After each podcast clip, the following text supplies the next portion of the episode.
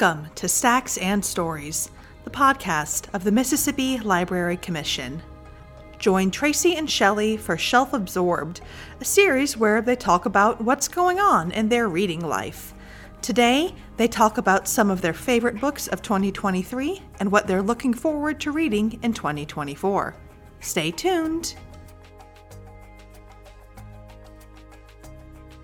Hello, and welcome to this episode of Stacks and Stories, the podcast of the Mississippi Library Commission.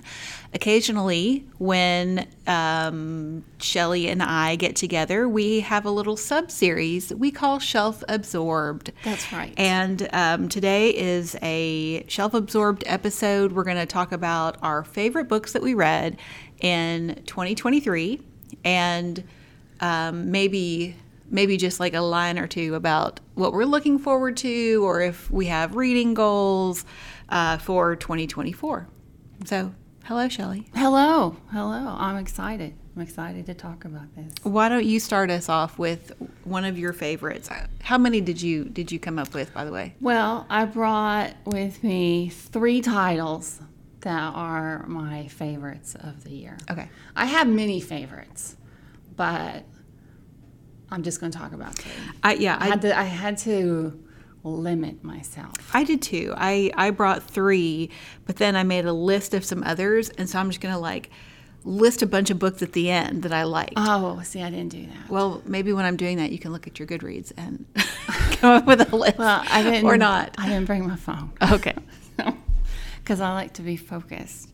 Should I start with the one that I'm so excited about? Absolutely. Let's start it off with some excitement. Okay. Well, it's the last book I read, and I finished it yesterday. You know what? I have a book that I read. Um, I finished Monday. is on my is on my list.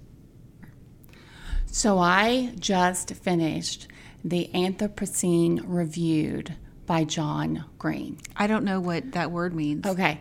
I came with the definition. Oh, of it. I, you know what? I'm so glad. yes, because I did not know what it meant either. I mean, anthropology, per, something people study Here is people. what it means relating to or proposing the current geological age, viewed as the period during which human activity has been the dominant influence on climate and the environment. Okay. Basically, yeah. his subtitle of the book is Essays on a Human Centered Planet.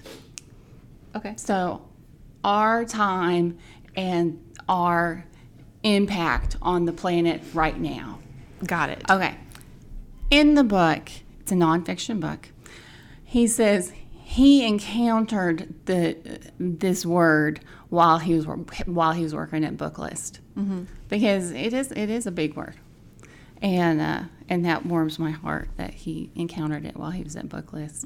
Um, so what it is, it is a memoir and a set of uh, small essays, but there's a bunch of them, and they're all about just things that are ha- that are happening right now. He wrote it during the pandemic. It is super heartwarming, funny. Um, I laughed out loud so many times, and I must say this: I don't really like John Green's fiction. I'm just going to say it. Uh, I got to hear him speak once um, at the Children's Book Festival uh, in Hattiesburg at USM, and he was very funny, very delightful. I just don't, his young adult books don't appeal to me. And I have to say, I'm I'm kind of surprised that a book with that title is funny. I know. It does not, well, it does not sound It doesn't fun. sound funny. Here's why I picked up the book it, it is not a book I would go, oh, Anthropocene Reviewed, that sounds great. Right. No. Um, I was listening to my favorite podcast, What Should I Read Next? And Anne Bogel and her crew were, were giving um, advice on like holiday picks to buy for people. And this was one to buy for someone who isn't a big reader and or someone who's in like a reading slump because they're they're small little essays about various weird things. That does sound like I know. hey, just get Yeah. dip your toe in. Yeah. So I listened to the audio, which is read by John Green, and he talks about just weird, wacky things. For example, he talks about Googling strangers, which apparently he is an expert at. I also have this affliction. Um, He talks about Auld Lang Syne, the song, and I learned all about the history of it. I also, this one made me cry. John Green lives in Indianapolis. Uh, I am from Indiana. He is not from Indiana. He's not a native Hoosier. So he talks a little trash about Indianapolis. I used to live there, but you know, it's okay. So he does a thing about Indianapolis. Oh, I must say that he gives everything from one to five stars. Hmm. That's the reviewing part. I like it. I love that. Oh, okay. You got, it? Yes. Okay, yes. I'm sorry. I should have said that from the very How beginning. many stars does Auld Lang Syne get? Um, I think it gets five stars. Okay. Well, I guess But if you're crying at the end, I Please would. don't quote me, but I'm I- pretty I would sure. think it was highly but a rated. lot of very few things get five stars. Sunsets gets five stars. He talks about sunsets, but a lot, most things do not get five stars. Uh, he talks about the QWERTY keyboard Hmm. and how that came about. Did not get five stars. Um, I have found a new band I like because of him Really? the band the Mountain Goats. Yeah. Do you guys know about them? Okay. Yeah. Okay. I don't know, but I am really lame about music. Um, right before I came down here, I was listening to them, and now I really like them. Um, John Green said that they actually, he said he wouldn't be who he is today without that band, You know. and they actually did get five stars. oh well, I would hope so. Okay. Now, They're now like I have to stop telling. I have to stop telling every all the every stars. every Yeah. bit. I have already recommended this book to two people. It may, and I know it's my pretty much probably my last book of the year. Maybe not, but I think it's my favorite book of this year. That listen, that's high praise. And I listened to it, and I would suggest that as the perfect medium because he reads it. Um, and you hear his voice crack when he gets real emotional and stuff. But I actually want now to have my own copy of this book, and that never happens. hmm. So I will stop talking about it. Um, I just, I just love this book so much. Well, just you know what? it. I I have seen I've seen this title around, and it, It has a weird cover with these these lines, like a like a river yeah, almost. it doesn't look like anything I would want to read, No. but. Now your description does sound like something I would want to read, Yeah. and I also, while you were talking, I realized that Hank Green. Hank Green's his brother. Oh my Hank, gosh! I did. I didn't realize that till I was listening to this book. Well, I I, talking about I thought they were the same guy. Oh no, I thought they because I follow Hank, Green, on something. Is his younger brother. okay. But he talks in this book about Hank Green is so wise that Hank is kind of like always the older brother, Hmm. but really it's his younger brother. Got it. But yeah, he talks a lot about Hank in this book. See, I thought Hank. I thought I thought there was one person who wrote YA books and Oh, no. new stuff about. Two did people. he talk about science? Is that okay? Um, I've never read Hank, but I've always wanted to. you know, you should follow him on Threads or whatever. Okay, he he posts a lot there. Um, anyway, but when you were like John Green, I'm like, that's not that guy's name. Anyway, but that I'm Two so pleased people. that they are Yeah. the same. The the in the same family. There. Well, highly recommend this book. And again, I've never been a fan of his novels, and I did try to read one once. So, well, that's great. what do you have, Tracy? Well, um, I also have a nonfiction book, but it's a little different than yours. Is that one I saw on your Instagram? Yes, it is. It is I Must Be Dreaming by Roz Chast. Um, first, I have to say, I am a huge Roz Chast fan. I'm a big fan of um, that style of cartoons and comics. Um, she is a New Yorker uh, comic artist, and um, her. I, I was I googled around to see like how would people describe her work. Um, it's deliberately threadbare, uh, spidery, nervous lines. Okay, so all of her people are always like frazzled and their hair's frizzy and they're like wigging out about something. But there's also this like, um, everything is also like this very mundane shared experience and they're really really relatable. Um, so i've been a big fan for a lot of years. I she has a new book. I automatically like mm, buy it. It's going to be good but it's I've not never heard of her.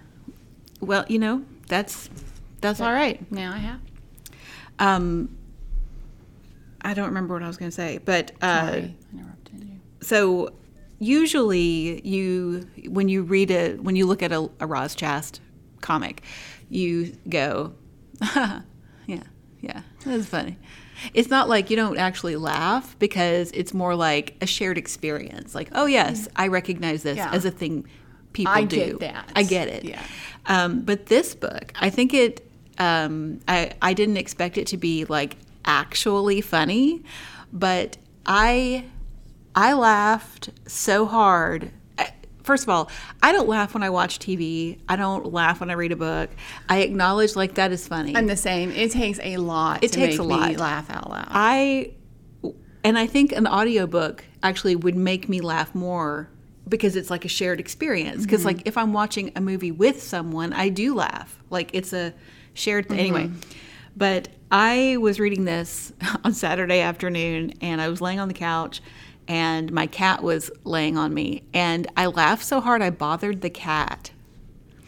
So I'm not going to say this is like for everyone, but so it's called I Must Be Dreaming. And this is, um, she is a person who is interested in her dreams. She kept a dream journal when she was a teenager, as did I.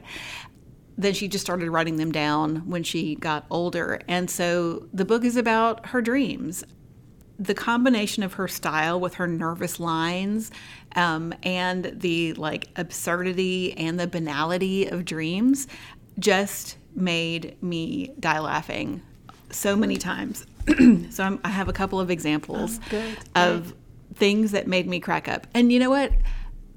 It, it could be I could be the only person in the universe who this was written for. Like this because it's, even it's better. probably not that funny. Okay. But last night I was looking at this again and I, I laughed cracked again. up. Okay, so this was this is in a, a chapter called I think it's called Famous People. Because you know, you, uh, celebrity dreams. Yeah, You know, yeah, yeah. sometimes a famous person Yes, works their happens. way. It happens. Okay, so this one's about Elizabeth Taylor. I learned that Elizabeth Taylor always traveled with her own stove when she went on tour. Amazingly, it looked exactly like the tiny stove stove in my apartment in New York.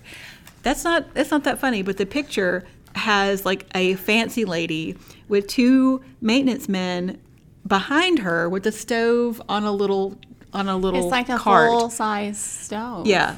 Um, and it, and so I guess it is just the absurdity of It is you know. absurd. Um, Is that true? no, this this no, it's a dream she had. Oh, had. it was a dream she had. These are all dreams that she had. Gotcha. um, I thought maybe she read that No. she did, and then she just dreamed that about it. Well, because she is a cartoonist, she also dreams about like cartoon ideas, and she'll wake up and think like, "Ah, this is great," and then she looks at it, and it's total garbage. Um, she had a dream that she thought would be a great idea. It was the cover of an underground comic book. Uh, She's cracking up all right, right now. it's, she writ- even reads it's, it. it's written in bubble letters, and it and it's called. I can't even say it. Bubble butt from Bubble Town. and there's a little picture of a man with, With a, a bubble butt? It's like it's like this lumpy. It's not that big. It's just lumpy. Let me see it. Okay, well, you, I'm gonna have to pass it to you. Okay. Um, Because you know I can't see that yeah, far. I know.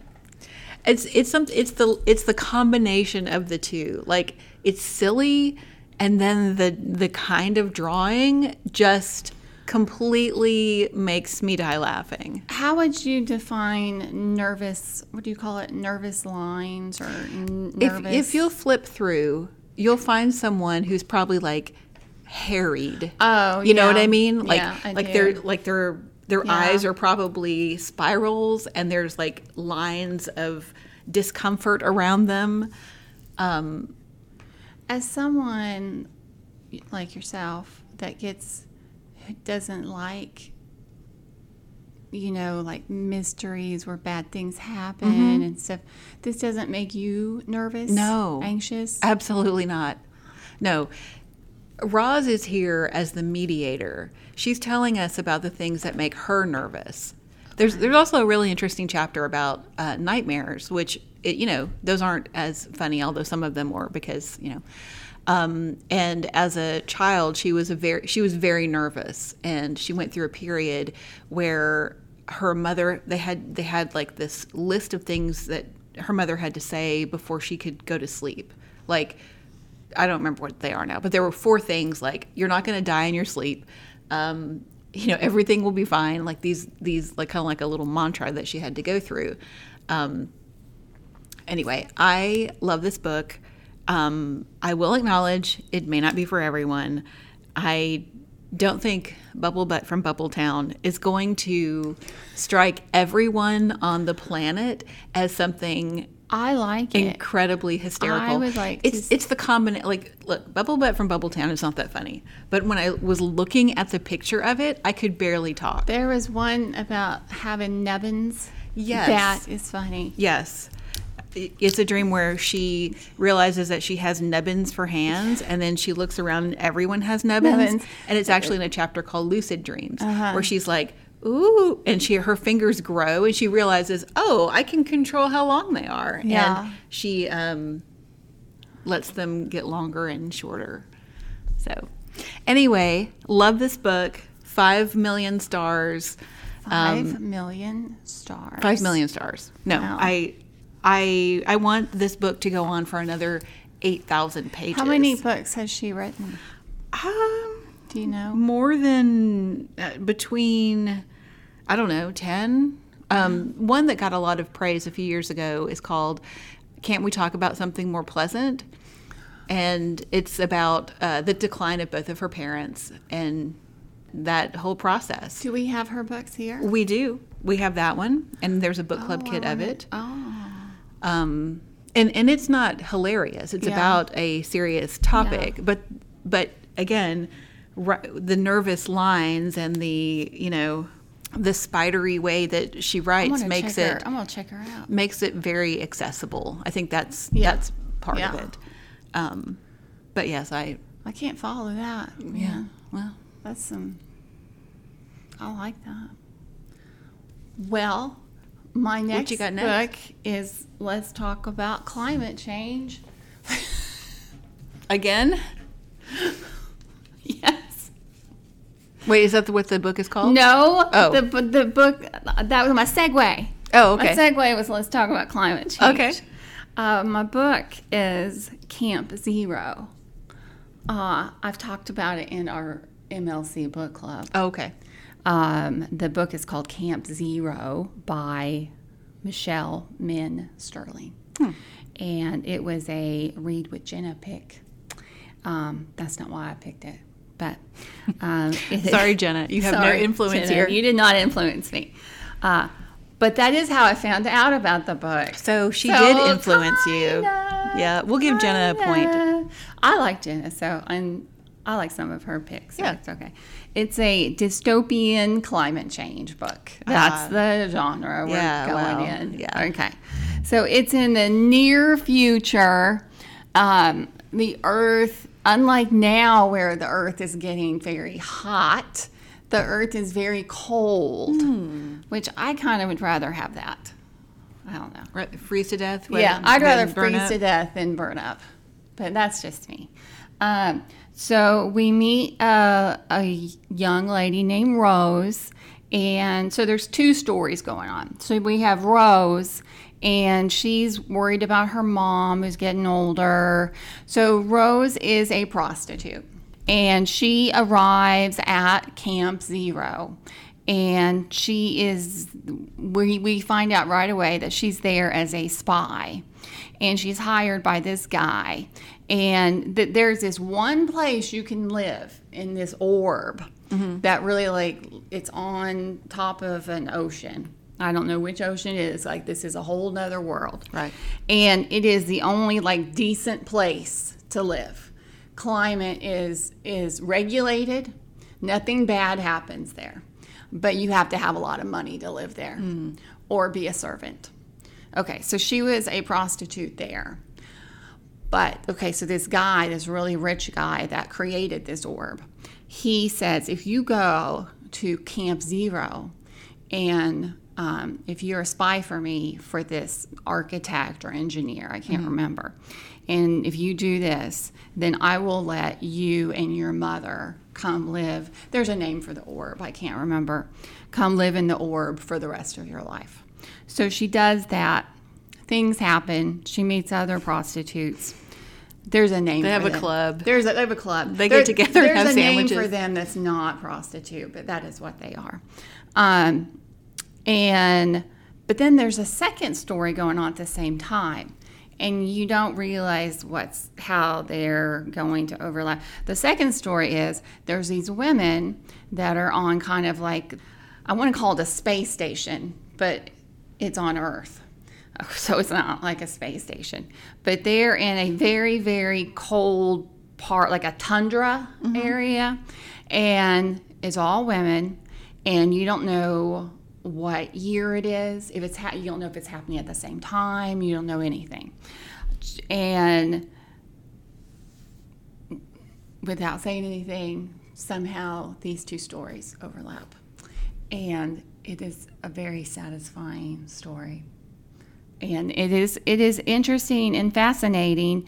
And this book i looked on goodreads got some very negative reviews. A lot of people did not like it.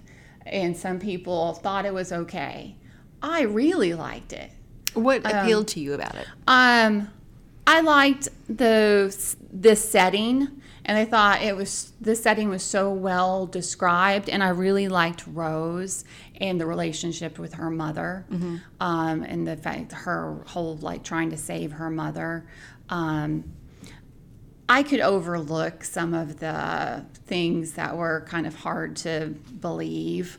Um, I could see what some of the people who were kind of negative about the book, I, I could see what they were saying, but I think it's just I've never read a book like this, and there aren't very many out there that have this type of story about climate change.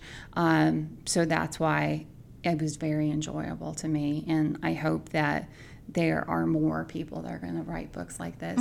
And it was this author's first book, so you know, Oh, who's the author? her name is Michelle Min Sterling.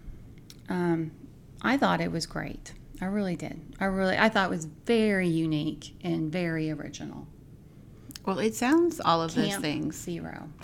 You know, I I am not a huge dystopian fan, You know, but there are some books that sneak up on me, like Leave the World Behind. yeah, leave the You world know, behind. We both like that one Yes. a lot. It's not that I, I think what I like is if I'm going to read something about some kind of dystopia, That one was very character driven. I want it to be at the very beginning where people are adapting to it. I don't want it Yeah. Mm-hmm. to be this is how it is, and here's how the world operates. I like to see how regular people in modern times are Yeah. now going to adapt to Yeah. Mm-hmm. this new thing. That that to me is uh, it's, I find that a more believable way for me to Yeah, to get into that. regular Joe, well, very wealthy regular Joes Mm-hmm. adapting to this strange thing in regular times, like Mm-hmm. like now. So I could see where you'd like that. And again, it was very character driven. And I do like Um, a character driven kind of kind of book. Yeah. Well, I thought Camp Zero was very character driven. And I, I like the fact that instead of the Earth being so hot, like it's happening, Right. the Earth was very cold. Yeah, so that she a- went the opposite. That is a neat twist, and the, and the different kinds of issues Yes. that that, that uh, that- brings about. Yeah. Well, the um, the next book on my list, um, I finished on Monday. I'm cramming in a lot of books to meet my completely arbitrary um, goal of reading 40 books this year. Um, and this is a book that I bought at the Dollar Tree. You know what? I have bought many of books at the Dollar Tree. They have some. Sometimes, sometimes you know. they have some good books. So I had started reading a book by this author before, and it just wasn't right for me at the time. So when I saw this book called Shine On, Bright and Dangerous Object by Laurie Colwin, I That is a snatched it. title. It's a title. Wow. I snatched it and put it in my buggy because you know what? Sometimes you go to the Dollar Tree and you just have stuff in your hands, and sometimes you need the basket, Yeah. and sometimes you need the buggy. I I will sometimes get the cart. I It- will. I was in buggy mode. I Not often, but sometimes. Okay, so I um, had uh, read, you know, five pages of a Laurie Colwin book before, and um, this one is about a woman named Ollie. Her her name is Elizabeth, but her nickname is Ollie, and she's 27, and her husband has just died. He his name was Sam, and they'd been married for about five years. Um, he was just a really daring, impetuous um, kind of daredevil person. He drove a motorcycle. Um, he'd broken basically every bone in his body by the time he grew up, just from um, doing kind of wild things. And um, he went out in his boat, and there was a you know a storm warning, and he dies. So the first part of the book is her dealing with his loss and her it's very much a um, i would call it a novel of the interior. You know like obviously something happened sam dies um, and but he's like he's just died like when you when you start the book so it's not a spoiler. So as Ollie, you know, deals with her grief and then also deals with the weird, his family is really weird. Um, they're very remote and distant, but his brother is, you know, he's a human and um, her his brother says this really mean thing to her. Um, it's like the the day of the funeral, and he says, "Well, at least this spared you from having to get a divorce in a few years." Wow. um, and that just like wounds her terribly and like for the rest of the book we kind of uh, you know we come back to that because she's like what did he mean? And she feels guilty because in her her perception of what love is is that you love the person and they're the way they are. And if you do anything to try to change them that is wrong. So she feel at first she's like i couldn't i couldn't change sam. I couldn't have made him any more careful. But she also didn't try um, So she thinks that a person is the way they are, and you should not try to alter them in any way, Right. At all. So if you if you engage some trickery to like get your man, you know, you know, like if you read an article Yeah. about whisper in his ear while he's sleeping or whatever, Yeah. like that, that is, um, that's that's like trying to alter their personality or something. Okay. So as she like that's her original thought, and then as the book goes on, she has different thoughts about things. So that's in part one. And then in part two, she um, starts a new relationship. And I won't tell you who that's with because if you ever wanted to read it, it would totally spoil it. Um, Is it someone unexpected? Um, yes, yes and no. Yes and no. Um, as as the as that part goes on, the reader sees it and she doesn't. Like she's super mad at someone and irritated by him, and we're like, oh yeah, that's we see what Yeah, that is. yeah. Um, but it's a completely different experience to how she fell in love with Sam. So this is why she didn't recognize it because it's not the same. Anyway, so it's very much a book about growing up and getting new information about yourself and looking at this is the way I thought it was, and this is the way it is. And then as people grow up and change. So it was also 180 pages, which I really I appreciate that. at the end of the year. Yeah. And I liked it so much, and I love her style. She's just uh, so. I think on Instagram I said she's so smart and good, which sounds like a first grader way to to like What's her name again? Laurie Colwin. I went to Lemuria yesterday and I bought another Laurie Colwin book. I was just like, "What do you got?" And it was on one of those top Yeah, shelves, yeah. and someone had to get up Yeah. for me. And I was like, "Yeah, it looks good. Oh, what's it about? Cool, I'll buy it." Um, and this one has 120 pages, so I predict I it will be my last. I will meet my style. 40 uh, 40 book goal this year with with the second one.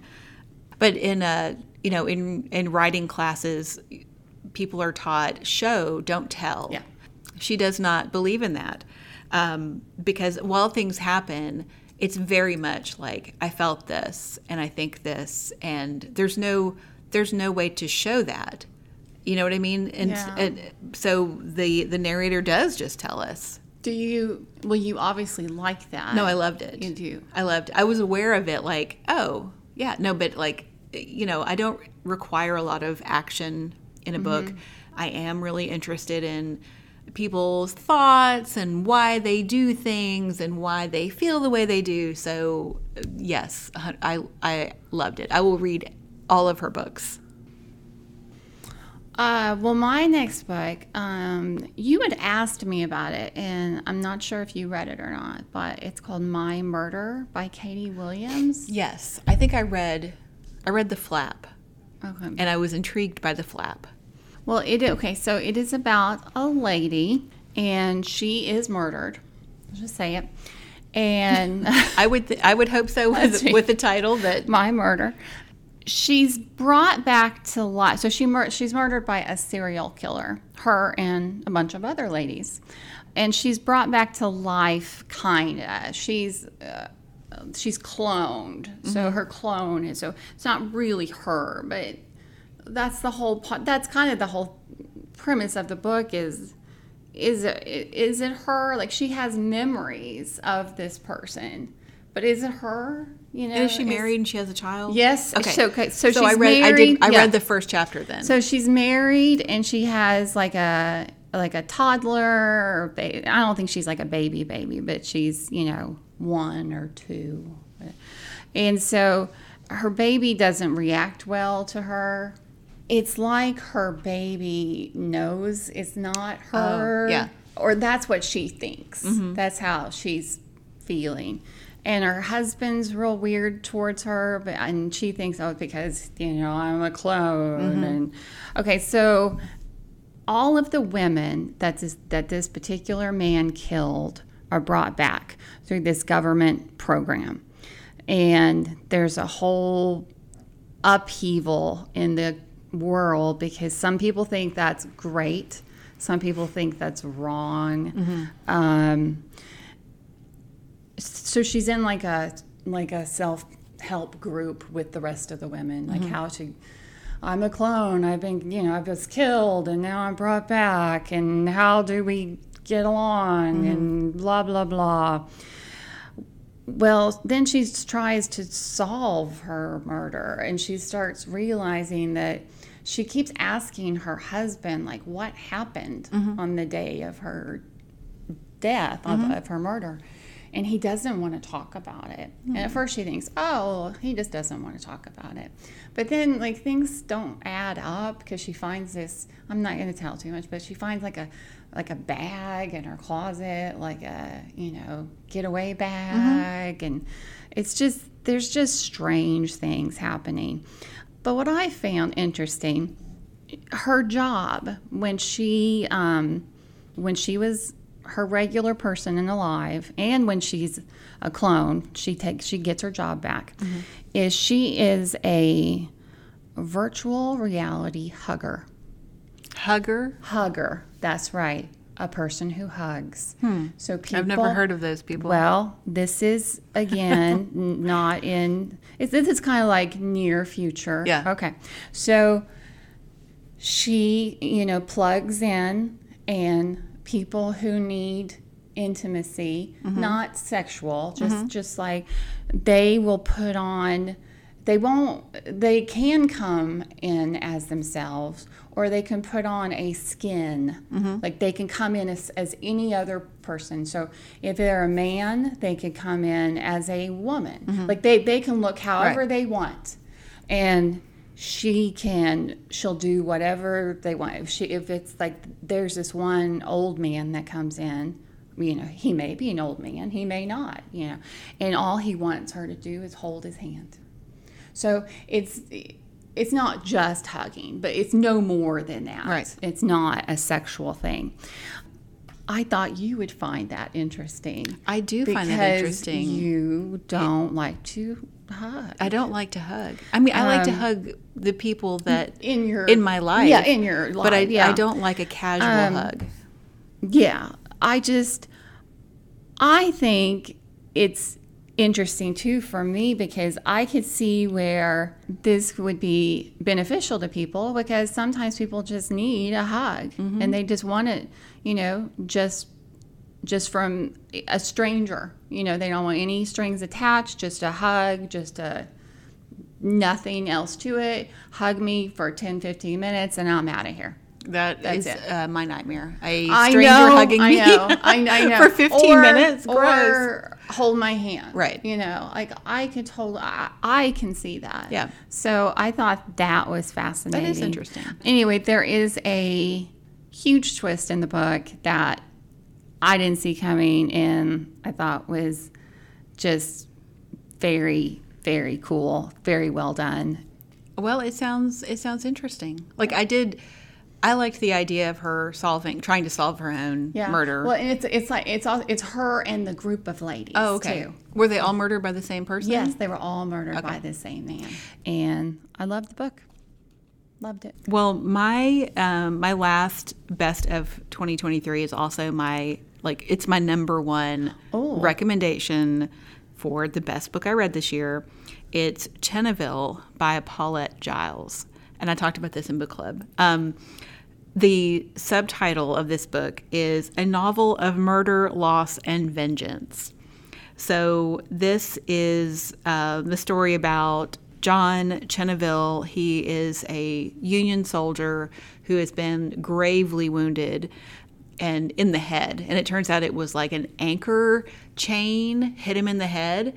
In the beginning, he's recovering from this head injury in a hospital um, and no one expected him to live. And then if they did, they didn't expect him his brain to work again. But anyway, so the first part of the book is him trying to recover enough to get home. He's from Missouri, so he makes it home and he um, discovers that no one wanted him to know this disturbing thing had happened in their family because he was you know, half dead and recovering. And it's that his younger sister, her husband, and their baby have been murdered.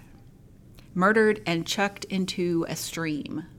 Because this is set in like 1866, there's only one thing to do, and that is to find the man who did this and kill him. That is, that is That is like right. I mean, that is what you do. there is no uh, this is a lawless Yeah. Land you know this is um, immediately post civil war. Missouri is kind of the like oh, what are they again? Were they union were they confederate Yeah. like which which way are we going? Um, and you know he has no uh, he does talk to the police but they're like completely useless. So anyway so it is an epic quest. It is an old fashioned Is it a saga? It's not it's not even i wouldn't call it a saga. Okay. because it it doesn't uh, go on for that long Okay. you know? Um, but he so he sets out to find uh, the man who did it and get his revenge you know? Um, it's it's an epic quest. It's there's a lot of traveling. He'll make some progress then there's a setback. And then uh, there's a random tragedy thrown in. I think when I talked about this in, in book club, I said, first of all, it's kind you know, it's like a Western kind of book. And this is like the third or fourth Western I've read that I've really loved. And you used to say you didn't like westerns. I know, but I think I, I don't I don't want to read like a pulp western. Yeah. But I'll read I'll read a book that's good set mm-hmm. in you know a, a western kind of thing. But I think when we were talking about it or when I was talking about it before, I said like there are fight scenes that you can like mentally imagine. Like mm-hmm. I know exactly what's happening cuz sometimes you know if you read a scene or people are struggling, you you're like I don't know, arms and legs are flying around. And I kind of gloss past Yes. it really because I'm like, I can't follow this. Yes. So I found this fight scene and I was going to I wanted to read a few little lines from it. So in this in this thing, the man he's after knows knows that he's after him. And he has hired this man to kill him. So he goes into this barn. I don't know. I don't remember why, but and this creature like falls on him from the rafters, and it's this absolutely disgusting human who he obviously has lead poisoning. He has lead ore under his uh, fingernails. He's got this scrubby hair. He doesn't even refer to him as a man. He's like the creature. John's shirt front was stabbed at by some sharp object. The creature stank horribly, a strange metallic odor. John threw his long body left and right, bent forward, back, but the thing clung to him like every bestial, inhuman thought or fear one has had in a lifetime a burden, a leech, a parasite heavy as stone.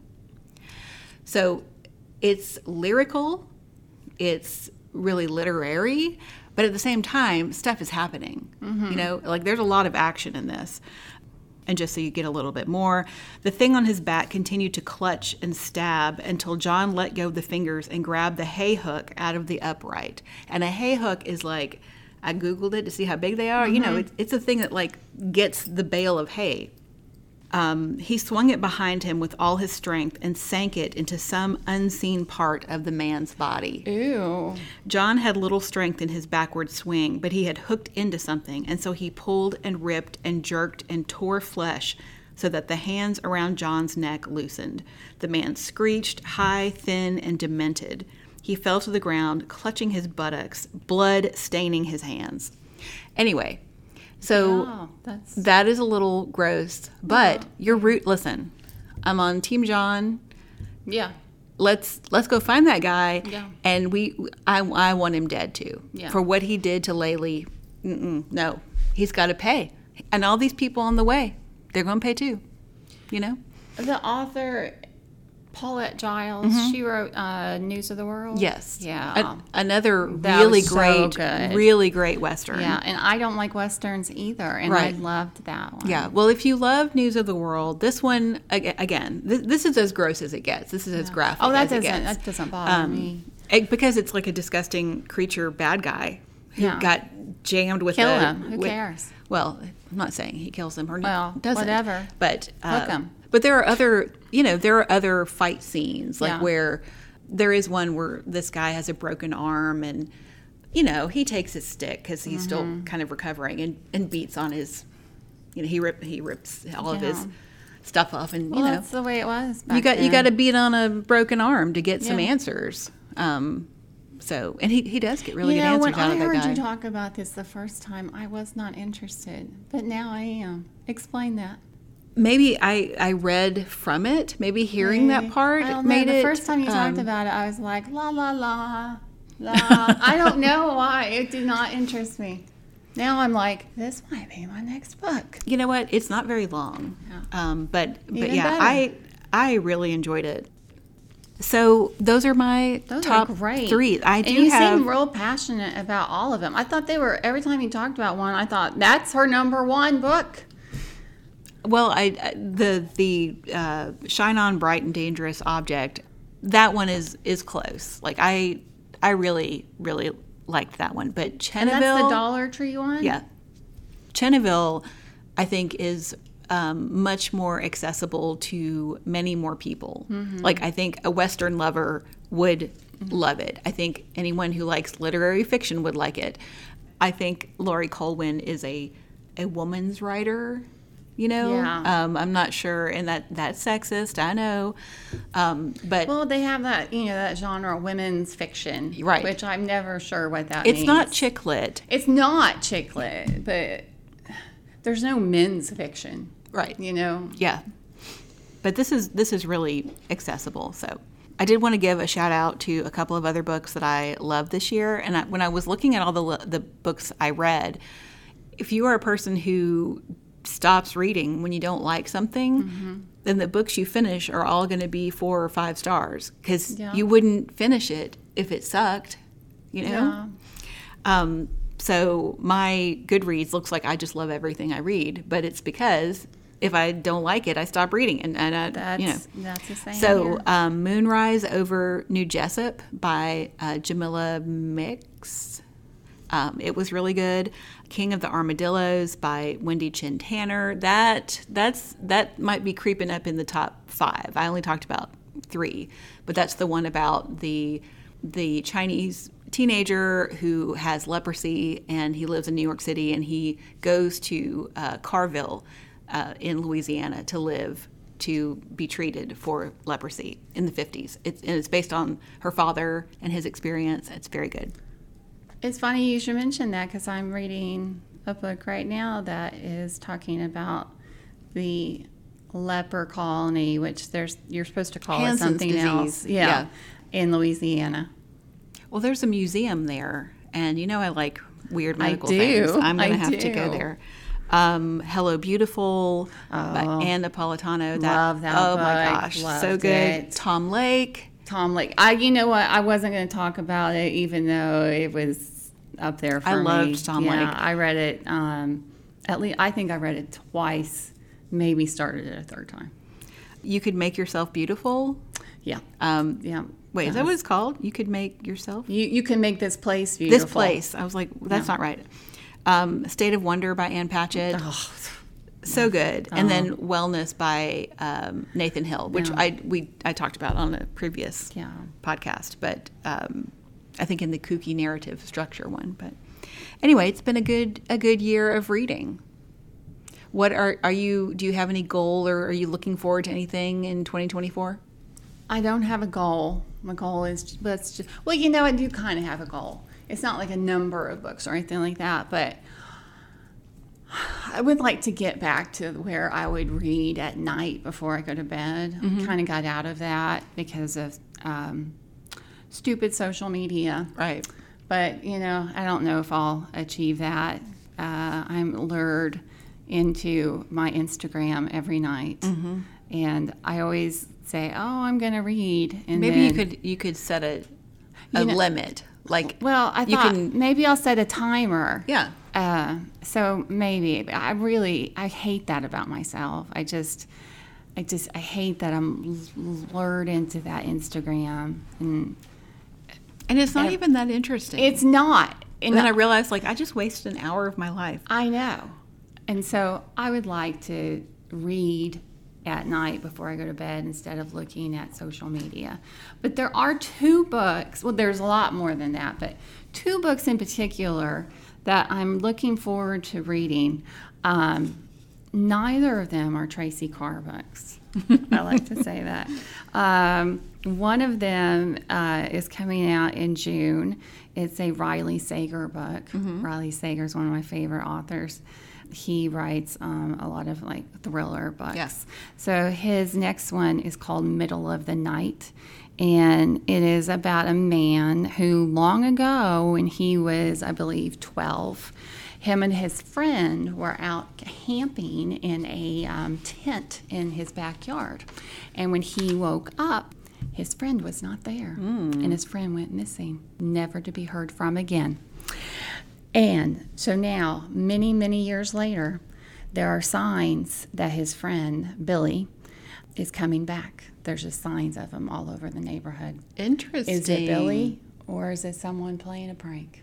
That sounds good Riley Sager is just amazing. I don't that that man like he's he just writes just in, in such an amazing way. Like I just I love him so much. Stephen King book. Okay, so this year I did read Holly by Stephen King, which I adored, and I did not expect to adore it like I did. So I'm thinking I really want to read this one. Uh, it comes out in May, and it's called You Like It Darker. Hmm. And it's a collection of short stories, 12 short stories. And, you know, Stephen King, he's not a young cat, you know, and he just seems to be getting better and better. So after Holly, I'm like, man, this guy, I got to keep up with him. One of the stories that in the in the collection is about a Vietnam vet who answers a job ad that leads to a dark twist. Hmm. I was reading on Goodreads about uh, this one lady wrote. She wrote, "I would read his shopping list." like, and I, you know what? I could see that he is just amazing. So those are two books I'm looking forward to. What about you? I have one that I really am looking forward to James by Percival Everett. I have a digital arc of it, and I'm about a quarter of the way through. But it is um, a retelling of Huckleberry Finn. I have heard about this book From Jim- I have heard that it is amazing. It is so good. Uh, it's from Jim's Yes, exactly. Yes, And- it's supposed to be so good. the whole deal is that the way that you know Jim and other black people talk in um, Huckleberry Yes. Finn, Yes. they put that on for the white people. Yes. um, that is because if if the white people know that they are educated, uh, they will, you know, it won't be good for them. Uh-huh, yeah. Um, so They'll be threatened. There are hilarious passages where Jim will slip Uh-huh. and you know just uh, talk, and um, someone will be like, "What did you say?" And then he has Uh-huh. What to like um, go back to Yeah. dialect. Um, oh, i've bet that's so but yeah, it, it's really good so far. I really want to Um, read that. And anyway, so I'm looking forward I've to heard that. a lot of people talk about that book. But yeah, I don't have any. I'm going to set a you know 40 book goal that seems to be where I kind of land, and I'm just going to read stuff I want to read. You know. Same. Well, thanks for chatting about books. I love chatting out books with you.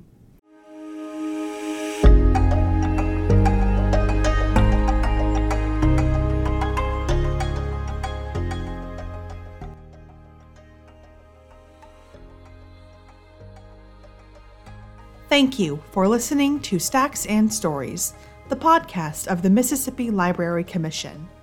We hope you will tune in next time, and we encourage you to visit your local public library often.